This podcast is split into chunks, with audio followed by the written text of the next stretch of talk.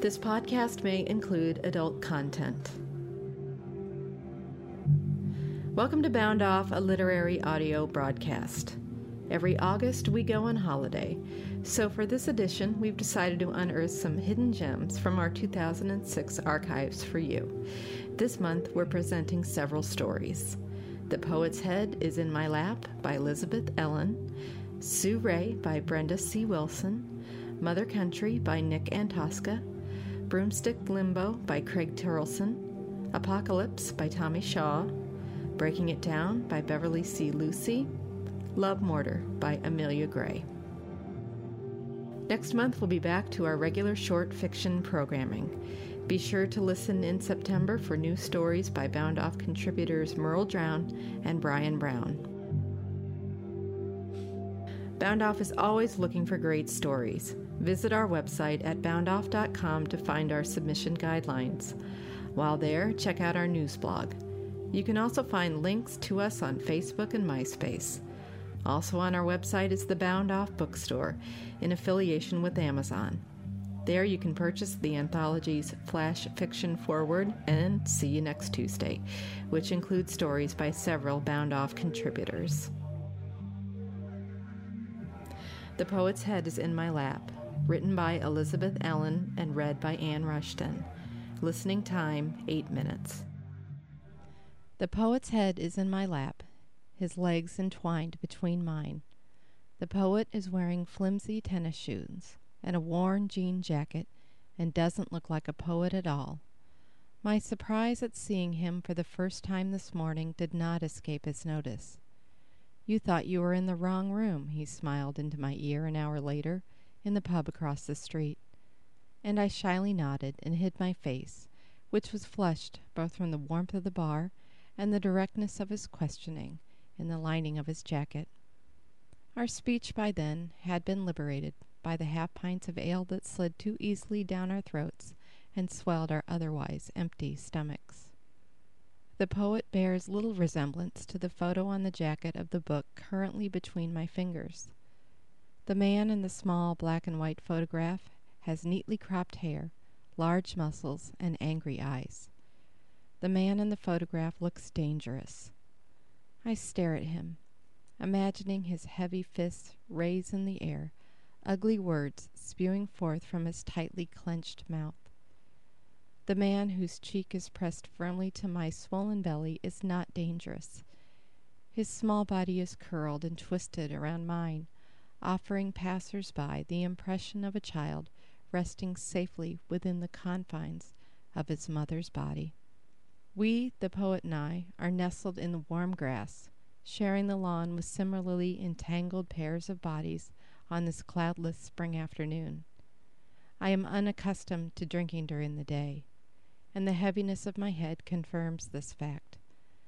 I am unaccustomed also to men I have just met falling asleep stretched out over top my abdomen, their fingers traveling upwards beneath the stiff fabric of my shirt preferring the softness of my skin, and yet here is the poet, asleep beneath my gaze, warming my middle with his unlabored breaths.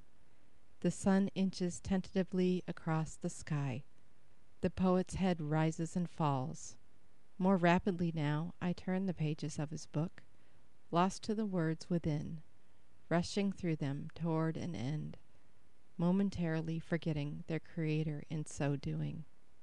For twenty minutes or half an hour or long enough for the sun to pass beneath the branches of the tree overhead, the poet rests, does not stir, remains peaceful in his stillness, until eventually, perhaps sensing somewhere in his subconscious my abandonment of him, he moves, turns and tosses, emits from a place I could not see a low moan like the call of a calf and I turn immediately to him, watching his mouth for spilled words as his lips and eyes flutter, erupting small bumps on the skin that lies beneath. I stroke his head, smooth the matted hair from his face, soothe him back into slumber with whispered words of affection like the lover I am not. And when his body is content and motionless once more, I turn again to the book which speaks to me as he cannot. His poetry is log complaints, tales of unanswered longings and hijacked lovers. It speaks indulgently of motherless men seeking redemption in the arms of wayward women, anchoring themselves unsuccessfully to their restless bodies and being cast unapologetically aside. I read with one hand holding the book, the other cradling the poet's head. I read and am undone by his story. I read and am enamored by his needs, which are many. I read and am overcome with the knowledge that I alone will be the assuager of his fears. I will stay with you, I tell him through pressed lips. I will stay and hold you as you wish to be held. I will clutch you to me day and night. I will not tire nor waver in my purpose. I will place you on your back and preside over you with the strength of ten men. I will wipe clean your memories with one well positioned knee to the throat. I will quell your nightmares with one hand over your nose and the other covering your mouth. I will do the things the other women would not. I will do the things of which you were too ashamed to speak. The poet's body grows heavy overtop me, reminding me of my weighted bladder and the overwhelming need to empty it. The sun is a constant presence on our backs, creating a pooling layer of moisture between our adhered bodies and a pounding in my head. My legs, confined between his, have begun to ache, and my eyes jump from page to page, overlooking the words they deem unimportant racing ahead to the acknowledgments, and, once more, the dangerous man's photograph. His poetry has made an amnesiac of me. I have forgotten, in my study of his confessional lines, my own poems, yet unpublished, sitting in a neat stack upon my desk. In my intoxication with his language, I failed to remember my own linguistic call for a lover, someone who will take me on his knee Allow me to sleep folded like a small child or pet upon his lap. Let me call him Daddy when I am good, and wash my mouth out when I am not. We could take turns, I stupidly think. On Mondays, Wednesdays, and Fridays, I will address his wants, answer his questions, meet his unmet needs. Tuesdays, Thursdays, and Saturdays, he will reciprocate. Sundays we will rest. Sundays we will play Scrabble and cribbage and parcheesi. Sundays we will be the quiet couple you see at Denny's, sharing a grand slam, buttering our toast. The poet suddenly unwinds his legs, dislocates his limbs, liberates himself from my body. The poet sits up, speaks of his desires for coffee, a bathroom, a place to write. We walk awkwardly down the street, two separate entities, unhinged from one another at last. He leads and I follow. He opens a door and I step through it. We sit, the poet and I, in a familiar cafe, at separate tables, and write what is in our heads. We write and form our goodbyes, create our apologies for the thoughts unspoken the feelings only guessed at.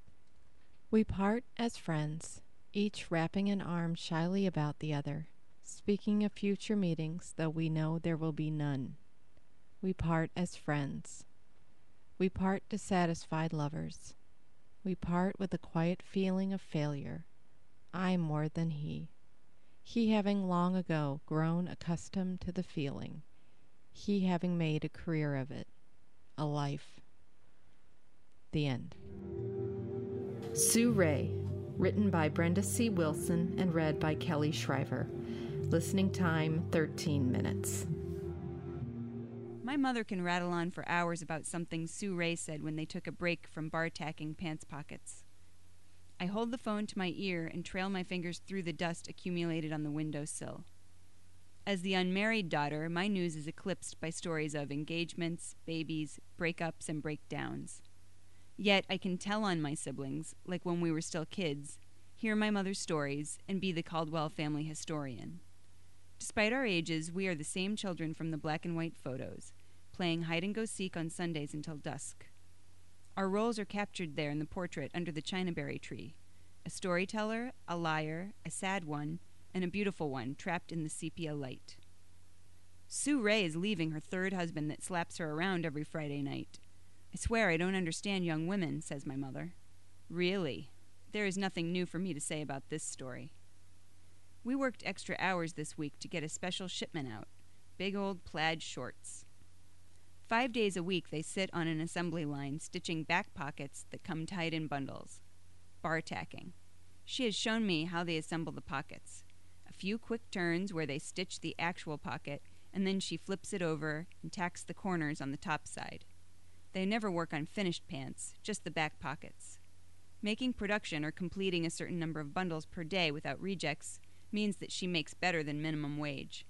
Plus, any rejected work is returned by the line inspector, pulled apart, and restitched. Work stories are soft lead ins to my mother's phone narratives of the week. Sue Ray's pains are not our pains. We can afford to be callous with our judgments. She is not part of our family and white. I am hundreds of miles away, hiding my life behind well chosen, filtered details and Christmas visits. I work in a windowless gray office analyzing real estate loans, sifting through documents and calculating the repayment ability of the bank's customers. At lunchtime, I wander the streets and stare at men's asses, wondering if my mother bar-tacked their back pockets too. I got some scraps to start a new quilt. They had several nice leftover pieces of cloth. Sue Ray, none of these young women bother to try and quilt. My mother's talking about me, too. I have never learned anything remotely domestic. From the open doorway of the prefab metal factory, I have seen the women hunched over their machines, intent on the day's production, with the whirring and humming of the machines filling the building like an orchestrated giant engine. Their movements are like robots, their heads bent down and their arms sawing the air with close movement as they stitch the often unrecognizable parts with demon alacrity, as if their lives depended on the assembly of pants. My mother often brought home scraps of fabric and large paper spools of thread shaped like inverted ice cream cones that would have otherwise been discarded after a production run for special sizes, types, and pants colors. Once in a while, they laughed at the final products at the factory sale. Big and tall sizes are Mr. Glenn's garment plant specialty, 42 by 42 and larger. I've been waiting on your daddy to go get some grocery before the meat is picked over, she says in a sing song way. Although she has a car, my mother doesn't like to drive herself to the market. She yells into the phone because for too many years she has worked in these plants with machinery screaming into fast open rooms without so much as an earplug or a mask from the fabric dust. A union would have made a difference, according to my father, who is 100% United Auto Worker. My father comes home each night with black oil spots on his blue uniform. Samuel is written in blue lettering, encircled by red embroidery on the white patch pocket. Your father is late again, probably at the state line buying beer instead of coming home first. Did I tell you Sue Ray is getting another divorce? Only once this week, Mom. My mother ignores my sarcasm. Each day at the garment plant, they take two 15 minute breaks, one at 10 o'clock and one at 3 o'clock. Most of the women find a corner in the break room to light a cigarette or eat crackers and chips from the snack machine. My mother thinks that Sue Ray is a foolish woman yet she insists on sitting at the table with her at break and at lunch. I think my mother is fascinated by Sue Ray's life and the fact that she could change it, but she won't. Sue Ray has been married three times at age 30 with three children, one from each marriage. Many of the young women, black and white, are like Sue Ray.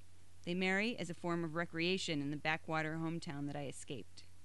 Their lives have not been about college or career choices such as the ones my mother worked towards for my siblings and me.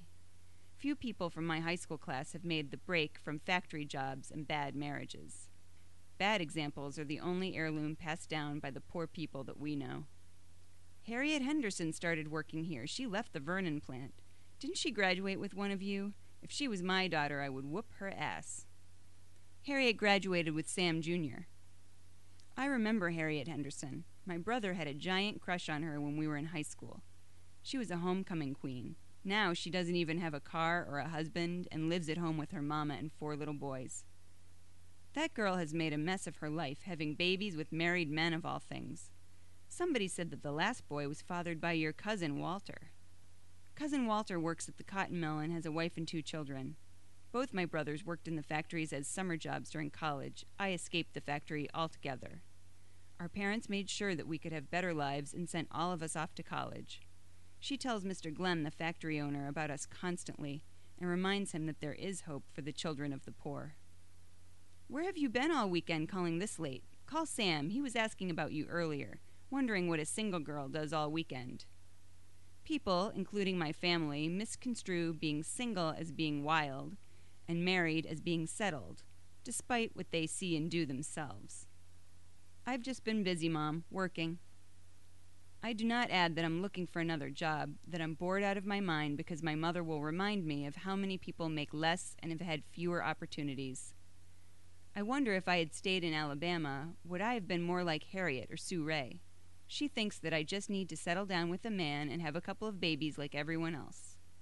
Only another single woman can tell you the price of solitude. Only another single woman can recite the litany of bad blind dates that get worse the older you get ex cons, confidence men, and plain, desperate men who just want to be married. As a working woman without children and my own teeth, I am a magnet for such men. My mother's concerns flow in a different direction now that schooling for us has been completed. She ignores my oldest brother Sam's alcohol and drug problem. Sister Val's been married two times and has a baby boy, and I am a corporate vagabond, moving from city to city on a whim, like a dandelion scattered about in a summer breeze. Stephen, the youngest, is secretive and lives the farthest away in New Orleans. My mother says if Stephen's life is illicit and sinful, she would rather not know the details. Mama, I have to tell you something. I thought I heard a car a minute ago. Val was here earlier with the baby. He's just like her. He looks a little like Robert, too, I say. My mother has practically wallpapered the house with the baby's pictures. Valerie's husband, Robert, is a jerk and has left her for another woman. In my mother's opinion, one man is pretty much like another. None of them will do right. My father has two boys outside of marriage that resemble him more than any of us do. We've got a choir anniversary on Sunday. Should be a nice turnout with this nice weather we're having. It should be nice this weekend, I add lamely. My mother knows that I haven't been to church in years, so we don't discuss this. Mom sings in the choir beside Vivian. More than once I have seen them share a hymn book. Occasionally they end up taking communion together, where the blood of Christ is grape Kool Aid and the body of Christ is represented by saltines. Mama believes that in the end, God will mete out the punishment for my father and Vivian. As a family, we are torn apart and asked to forgive sins that we are bound not to discuss. In doing so, we have become a party to my mother's martyrdom, and we are equally broken and damaged. I bought a new white suit for the pastor's anniversary in June. It's double breasted and has a really long skirt. My mother and the other stewardesses, elder women in the Methodist Church, will file through the double doorway in white suits, gloves, and matching hats, like the crowns of angels. Stephen says that he'll be home next weekend with the rest of you. Mama, he won't be coming. The four of us are failures at marriage and relationships in general. Both Val and Sam Jr. are divorced. I have failed in every relationship I've ever had, and our younger brother Stephen has never been married, to our knowledge. I do not speak of relationships with my mother, unlike my siblings. Despite the fact that we are all beyond age 30, they keep seeking approval, which will never come. I do not believe my mother has forgiven herself for loving my father when he has disgraced all of us, but especially her. Shame is an odd thing. We have done nothing wrong. Oh, he said he would really try this time, my mother says. I got a phone call from a friend in New Orleans this morning. She thought we knew. Knew what? Stephen was charged this morning for domestic violence against the girl he's been living with. She caught him cheating with her best friend. Eventually, my mother will blame my father. Long ago, I began agreeing with my mother's opinion of men. I have been in therapy. My sister is trying prayer. My brothers are getting high. We are a beautiful family, smiling into the camera, a portrait of success on the surface. But we will never become one of those dysfunctional TV families so notorious for airing their dirty linen in public. Silence. The Caldwell family will remain silent. Well, we know he wouldn't hurt a woman. It's all just a misunderstanding. I wait for my mother to go on. Just like his daddy, she whispers into the phone, although she is home alone. Her contempt has been years in the making. With the house empty of children, she can closely examine her hurt, like a lost treasure in her old age. Are you going down to New Orleans to help him? Mama, I can't help Stephen. He has to help himself. My mother is quiet. She will never admit that Stephen has a problem. So we'll speak of other things, like people who can't be hurt anymore. Things beyond us, like Sue Ray. Sometimes she does not shout into the phone as she picks lint from her work clothes and sneezes at the dust that is trapped in every pore, alongside the hatred she will not acknowledge because of her professed Christianity. The dog has left again. He broke the chain and took off. I wonder if my mother ever thinks she made a mistake staying with my father, if we would have been different had she left, if one of us would have figured out that love wasn't always so one sided, so painful, a battlefield full of casualties. Were Sue Ray's parents together when she was growing up? I ask. What kind of question is that? I try to envision Sue Ray from high school, but can't quite conjure up a face. I was just asking. Did she grow up with both her parents in the same house? I want to know if Sue Ray ever felt love or ever saw the face of love close up, but cannot phrase such a question. Her daddy left them when she was little. I don't think she even knows him, my mother says. What about Harriet? Harriet's daddy was a minister at the Church of God. He would turn over in his grave if he knew what kind of woman she had become. Your brother could have married that girl. As fat as she is, Sam Jr. surely doesn't have any regrets now. I have always known how to make my mother laugh. Sam can't abide fat women. That's your daddy pulling into the driveway. We've got to run and get a little grocery now. Call your brother. I'll talk to your daddy about going down there. Bye. Bye, I say to the dial tone. The last connection has been made for my mother. All of her children have made the weekly calls home. From a distance, I need to hear her stories as much as she needs to tell them. Long after she is hung up, her voice lingers in my head. I envision my mother filling out her days bar tacking the big men's pants for little over minimum wage, yet knowing her life has purpose. She will pray and carry on. More and more, I am afraid that the day will come when there will be silence on her line and no more chances to know how Sue Ray and the rest of us can stand to go on. The end. Mother Country, written by Nick Antosca and read by Mark Rushton. Listening time, two minutes. 3 a.m. The hotel suite is quiet. The commander in chief sleeps. Rest is needed. In the morning, a speech, a defense of military aggression. From the armchair, I watch him. The First Lady has a separate suite she will not sleep in bed with him any more. Last time, she had to wear a turtleneck for a week. In the other room, a Secret Service man dozes on the red divan. Another lurks in the dark beside the curtains. For this, I leave my wife and kids alone for weeks. During the stressful times, I must be with him every night. They say no one else calms his terrors like I do. Now he is silent and still. But soon, sometime before dawn, he will howl himself awake, lips pulled back in horror, striking helplessly at invisible things, maybe strangling his pillow again. He will be in tears. Not the silent weeping of men, but the crocodile tears, the huge, wet, gored out sobs of an infant. I'll hold him. Little dogs come to me, he'll say, little dogs biting with their teeth. Or, Lawn gnomes, lawn gnomes again. This may seem funny to you, but it's not funny at all. It affects every one of us. The one that frightens him the most is the dream with the monks, the naked monks of indeterminate religion who encircle him.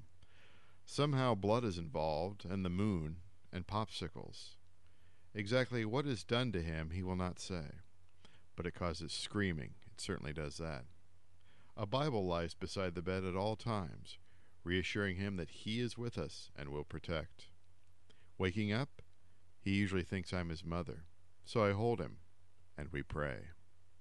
Yes, when he wakes, I hold him, and we pray. The end. Broomstick Limbo, written and read by Craig Terlson. Listening time, five minutes.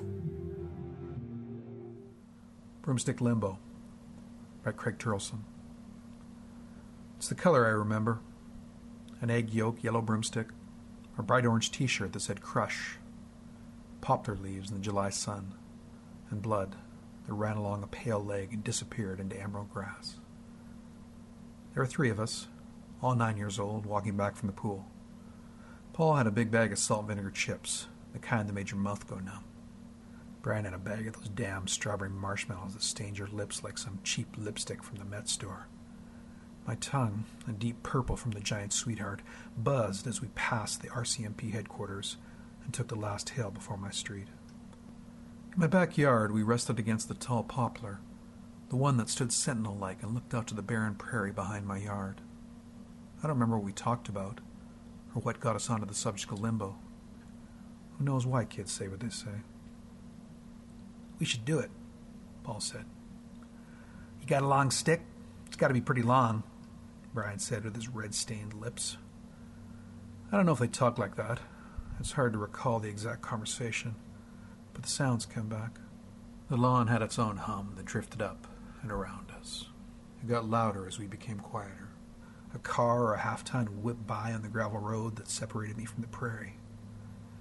It would drown out the other sounds, and then they would wash back in, I used to sit in the backyard and just listen to the thrum.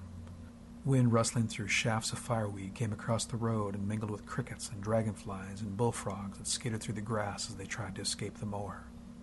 That's the sound that comes back the most the mower. My dad had fired it up just when we got back outside with the broom handle. Fired was a good word for it. It belched thick black smoke as it chugged along, my father in faded cutoffs urging it through the thick grass. I didn't really want to do the limbo. Maybe it was too hot. Or it bugged me how Brian started to do this boom da boom da boom noise. Even at nine, he thought he was an expert on things. You gotta have a drum.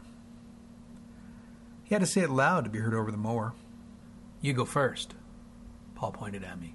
Brian, with those damn lips, grinned. Why me? Brian's drum sound joined with the mower sound, and the sinister feeling sort of swelled up in me. The two of them held the yellow broom handle. Paul swayed his head back and forth to Brian's beat. Limbo. There was something else about that word. Something darker than just dancing.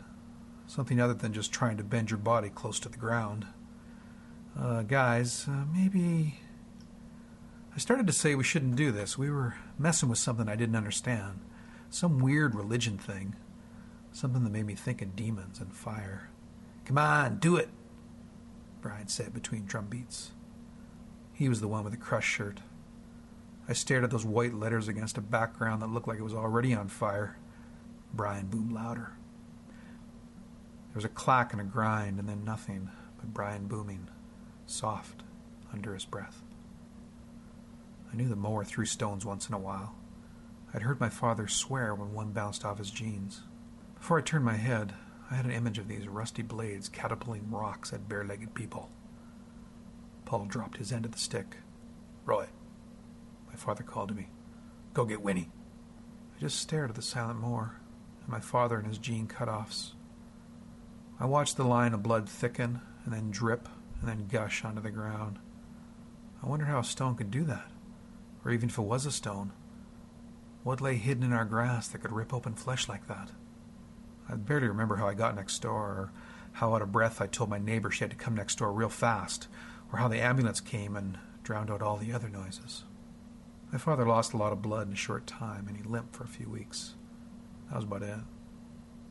I do remember that afternoon going into the backyard and slamming that yellow broomstick against the tree until it snapped. Even as a kid, I felt some faraway connection to people that danced around orange fires that shot sparks into indigo skies. It's the color that comes back again. We shouldn't do things that we don't know anything about. I thought that then. I think it now. And I remember how the stone that the mower threw sat on our mantel for a lot of years. Its jagged edge reminded me of the thick black stitches that laced up my dad's leg. It reminded me of things that I shouldn't do, and it reminded me of a guilt that, though unwarranted, after all these years, I still can't shake. Apocalypse, written and read by Tomi Shaw. Listening time, two minutes. Apocalypse. The contagion spread like mercury spilled, balled up and scattered, from silver spoon to silver spoon, baron through mogul, politician from king, scholar and academe, creme de la creme. Hubris. The plague for the mighty failed, heavenly fisted and divinely cold.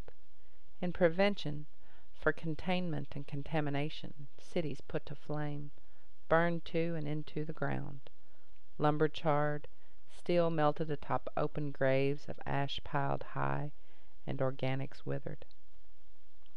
After, the meat clung to the earth, her soil and water, her fruit, built fires in the open, tended them, sacrificed, sometimes the boniest foot of the smallest rabbit, or the rare fortune of a fat fecund sea bass.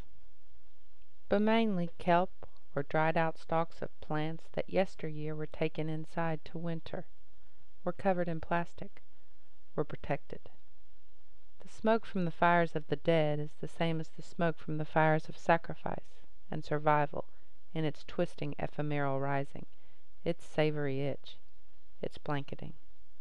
Smoke, a thing unchanged. The few left, they are what changes.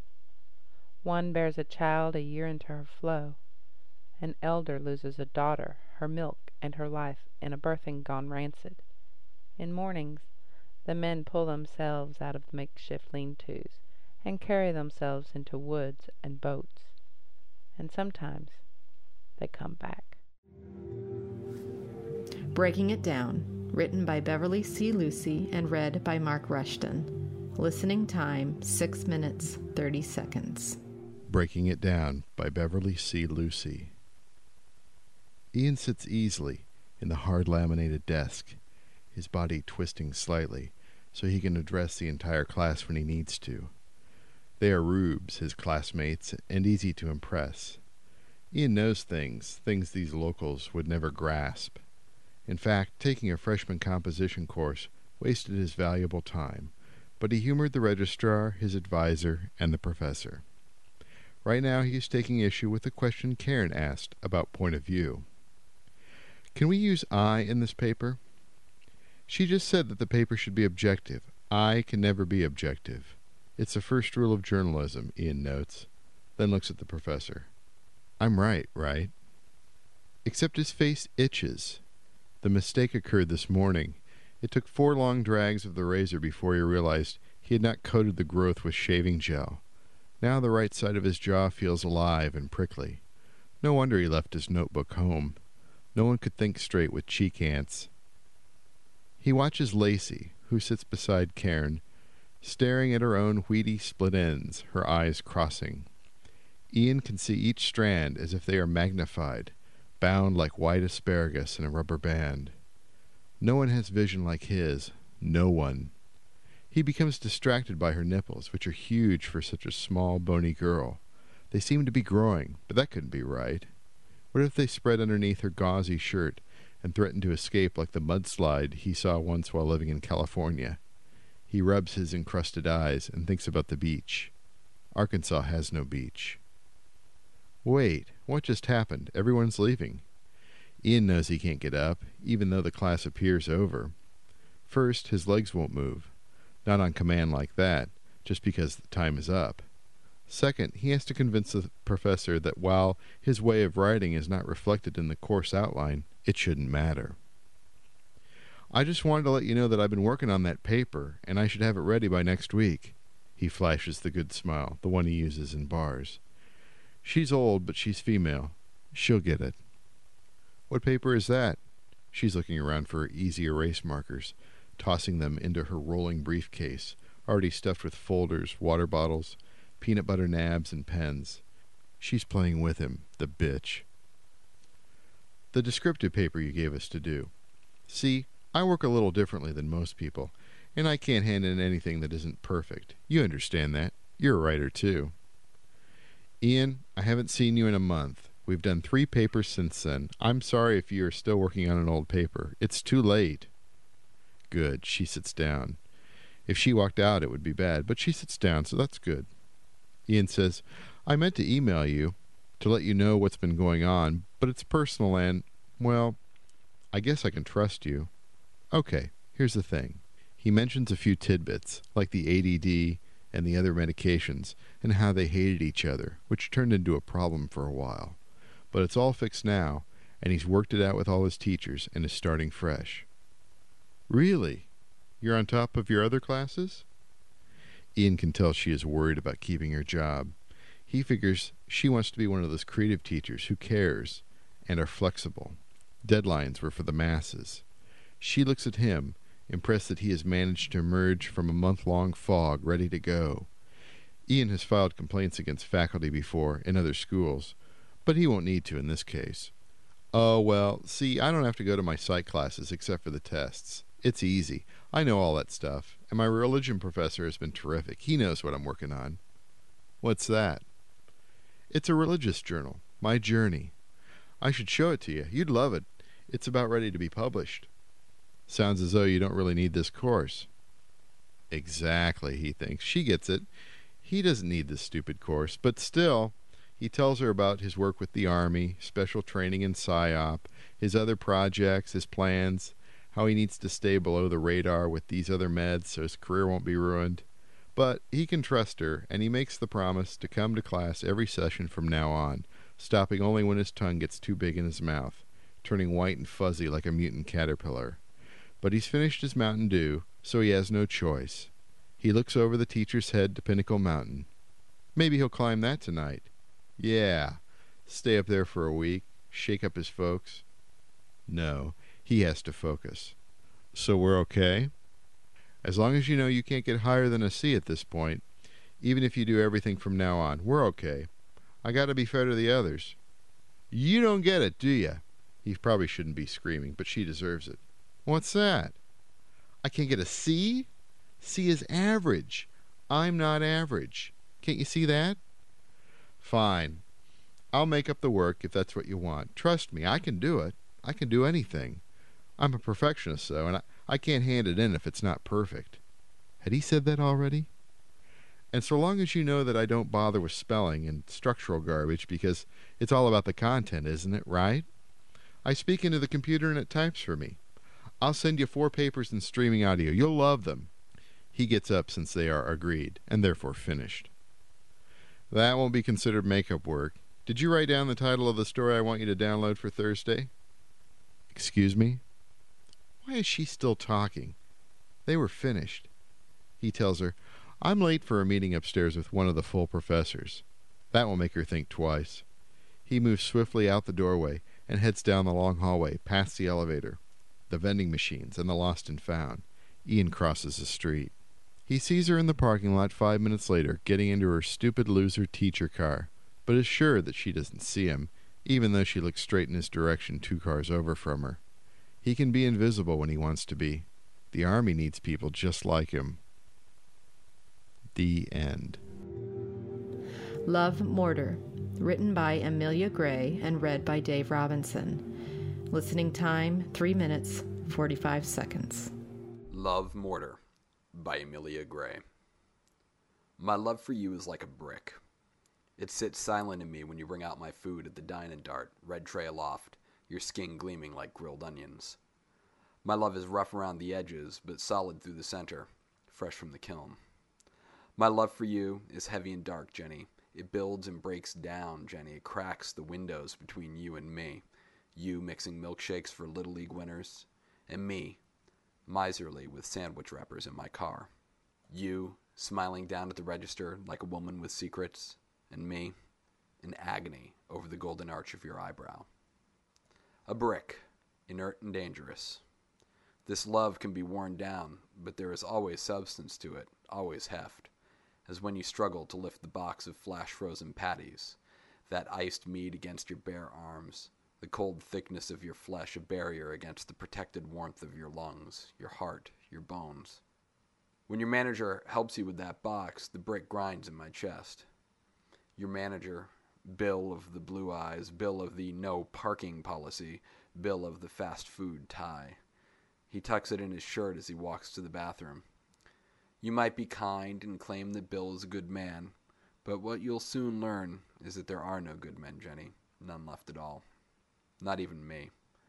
Though I'm good deep down. Almost to the center. Almost to the center. But the center of me is that brick.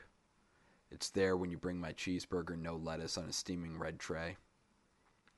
It's there when you reach into your flat front pouch for my straw. It's there when you pull your hair up behind your visor when you go in for your shift, and when you lean over the grease trap with your scraper and bucket.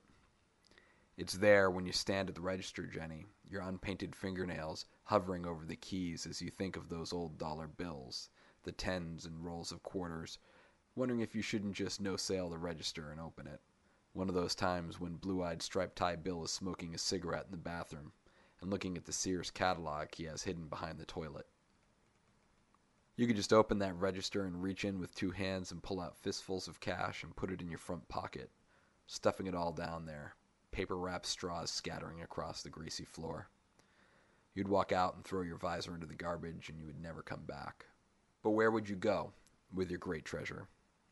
I see you on the beach at Galveston, peeling off that thick, dirty uniform and walking slow into the water, trading the salt of French fries and tater tots for the healing salt of the ocean. I see you saving souls in that warm water, Jenny. I see you taking men in that water and making bricks of them all. You sink them there and build a wall with them, and create purpose to their roughness and use to their weight. You build a seawall and stand on the other side with your feet planted wide on the hot sand, your golden hair streaming behind you like a flag of independence. You have a power, and there is no reason this power should frighten you. Surely you see how Bill looks at you, and the men paving the road, and even me over my cheeseburger, no lettuce, sucking chocolate milk through a straw. We are all drawn to you. But I am the only one who understands that draw, knowing how I started the kiln's fire myself long ago. Now, my guts are full of clay, and you can dig it out yourself. Open me up and hold the dangerous brick in your hands. Feel the sharpness under your fingers, its deadly complexity.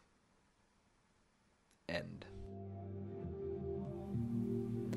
Thanks for listening to Bound Off. Copyright Bound Off and the respective authors. All rights reserved. Visit our website at boundoff.com for more information.